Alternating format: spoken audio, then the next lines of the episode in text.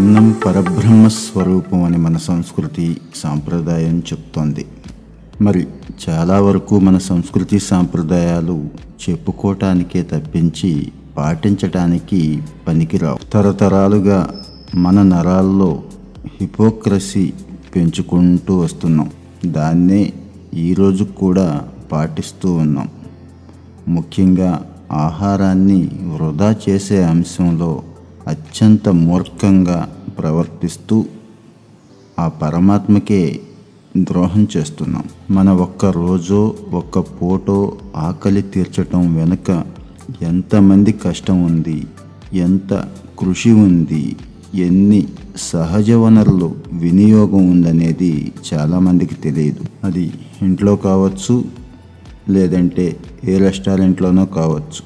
నచ్చితే తింటాం నచ్చకపోతే వదిలేస్తాం. వదిలేస్తున్నాం అని అనుకుంటున్నాం తప్పించి వృధా చేస్తున్నాం. ఈ వృధా అత్యంత పాపం అనే విషయాన్ని మర్చిపోతున్నాం. ఈ రోజున ప్రపంచవ్యాప్తంగా పండిస్తున్న పంటలో మనిషి నోటిదాకా వెళ్ళిన తర్వాత కూడా పదిహేడు శాతం ఆహారం వృధా అవుతోందంటే ఆలోచించాలి. ఎంత దారుణంగా ఉన్నామో మనం. ఏ ప్రకృతి వైపరీత్యాల వల్ల పండించిన రైతుకి సరైన అవగాహన లేకపోవడము లాజిస్టిక్ మేనేజ్మెంట్ వల్ల సప్లై చైన్ సమస్యల వల్ల ఆహారం వృధా అవుతుందనుకుంటే కొంతవరకు యాక్సెప్ట్ చేయొచ్చు. కానీ సిద్ధంగా ఉంచి తినటానికి రెడీ చేసిన ఆహారాన్ని కూడా వృధా చేస్తున్నామంటే మనం ఎంత దుర్భరంగా ఉన్నాము ఎంత దారుణంగా ఆలోచిస్తున్నాం అనేది అర్థం చేసుకోవాలి. నిన్ననే యునైటెడ్ నేషన్స్ ఎన్విరాన్మెంట్ ప్రోగ్రాం వాళ్ళు ఒక నివేదిక ఇచ్చారు. ఈ నివేదికలో వాళ్ళు ప్రత్యేకంగా పేర్కొంటుంది ఏంటంటే ఆహార వృధా అనేది అక్కడితోనూ ఆగే సమస్య కాదు. ఇది తీవ్రమైన పర్యావరణ సమస్యగా కూడా మారుతోంది. బయోడైవర్సిటీ నష్టపోతున్నాం. అలాగే విపరీతమైన కాలుష్యానికి కారణమవుతోంది. అలాగే ప్రభుత్వాలు తన సిటిజన్స్కి కడుపు నిండా అన్నం పెట్టలేని పరిస్థితికి కూడా ఇది దారితీస్తోంది అని ఆ నివేదికలో చెప్తోంది. సరే ఇంత ఆహారం వృధా అవుతోందిలే అనుకోవడానికి తేలిగ్గా తీసుకోవడానికి అవకాశం లేదు. ఎందుకంటే ఈరోజు ప్రపంచంలో ఉన్న అందరి నోట్లోకి నాలుగు వేళ్ళు వెళ్ళటం లేదు. రెండు వేల పంతొమ్మిదిలోనే సుమారుగా డెబ్బై కోట్ల మంది ఆకలితో బాధపడ్డారని చెప్పి స్టాటిస్టిక్స్ చెప్తున్నాయి. మరి ఆహారాన్ని వృధా చేయటం నచ్చినంత తిని నచ్చని దాన్ని పాడేయటం అనేది ఒక అలవాటు అనుకుంటున్నాం మనం. కాదు ఇది ఒక మానసిక సమస్యగా గుర్తించాలి. ఈ అలవాటుని కంటిన్యూ చేస్తున్న వాళ్ళు నైతికంగా కూడా దిగజారిపోతున్నారు అనే స్థాయికి ఈ సమస్య తీవ్రతని తీసుకెళ్ళాలని చెప్పి పెద్దలు అంటున్నారు నాలుగు రూపాయలు కలిగిన వాళ్ళు నాలుగు పూట్ల కడుపు నిండా తినటంలో తప్పేమీ లేదు. ఆ హక్కు వాళ్ళకుంది.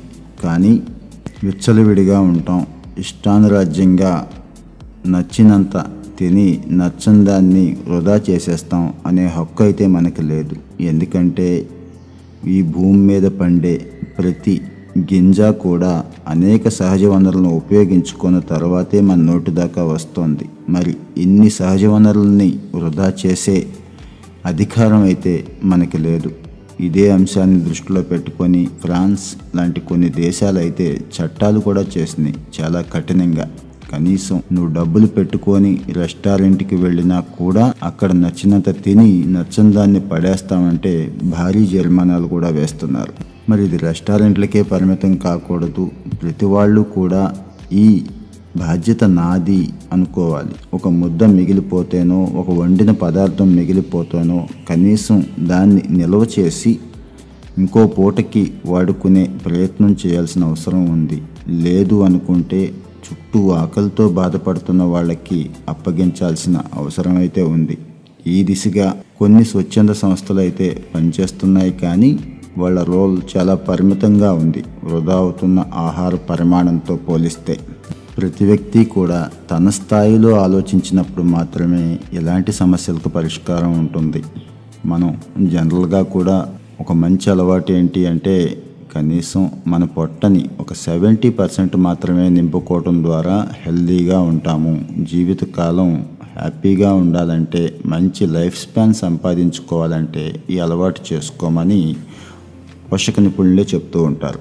సో పేకల దాకా తినేయాలి అనే ఆదుర్దాతో ఎక్కువ వండేసుకోవటం లేదంటే ఎక్కువ ఆర్డర్లు ఇచ్చేయటం ఆ తర్వాత దాన్ని వదిలేయడం లేదో కష్టపడి తినేసి అనారోగ్యాలు తెచ్చుకోవటం ఇలాంటి అలవాట్లకి దూరంగా ఉండటం మంచిది. అలాగే మన మహిళా మండలి చూస్తే వంటగదిలో సంవత్సరాల తరబడి కూడా కొన్ని వస్తువులు అలాగే ఉండిపోతాయి. వాటి జోలికి వెళ్ళరు పట్టించుకోరు. చివరిగా చూస్తే అది ఎందుకు పనికి రాకుండా పోతుంది. ఈ రకమైన వేస్టేజ్ కూడా ఎంతో ఉంది. దీన్ని వంటగది స్థాయిలోనే అరికట్టాల్సిన అవసరం ఉంది. ఇక పండించే స్థాయిలోనో సప్లై చైన్ స్థాయిలోనో ఫుడ్ వేస్ట్ అవుతుందంటే ప్రభుత్వాలు కానీ లేదంటే ఇన్నోవేటర్స్ కానీ దీనికి చక్కటి పరిష్కారాలని చూపించాల్సిన అవసరం ఉంది. ఇక వ్యక్తిగత స్థాయిలో మాత్రం ఖచ్చితంగా ఏ ఒక్క ధాన్యపు గింజను కానీ ఏ ఒక్క ఆహార పదార్థాన్ని కానీ మనం తీసుకోకుండా రోడ్డు పాలన చేస్తున్నాము అంటే పాపం చేస్తున్నాము. ఏ దేవుడు కూడా ఏ మతంలో కూడా నిష్కృతి అనేది లేని పాపం చేస్తున్నాము అనే విషయాన్ని గుర్తుంచుకున్నప్పుడు మాత్రమే ఈ సమస్యకి పరిష్కారం దొరుకుతుంది. అన్నం పరబ్రహ్మ స్వరూపం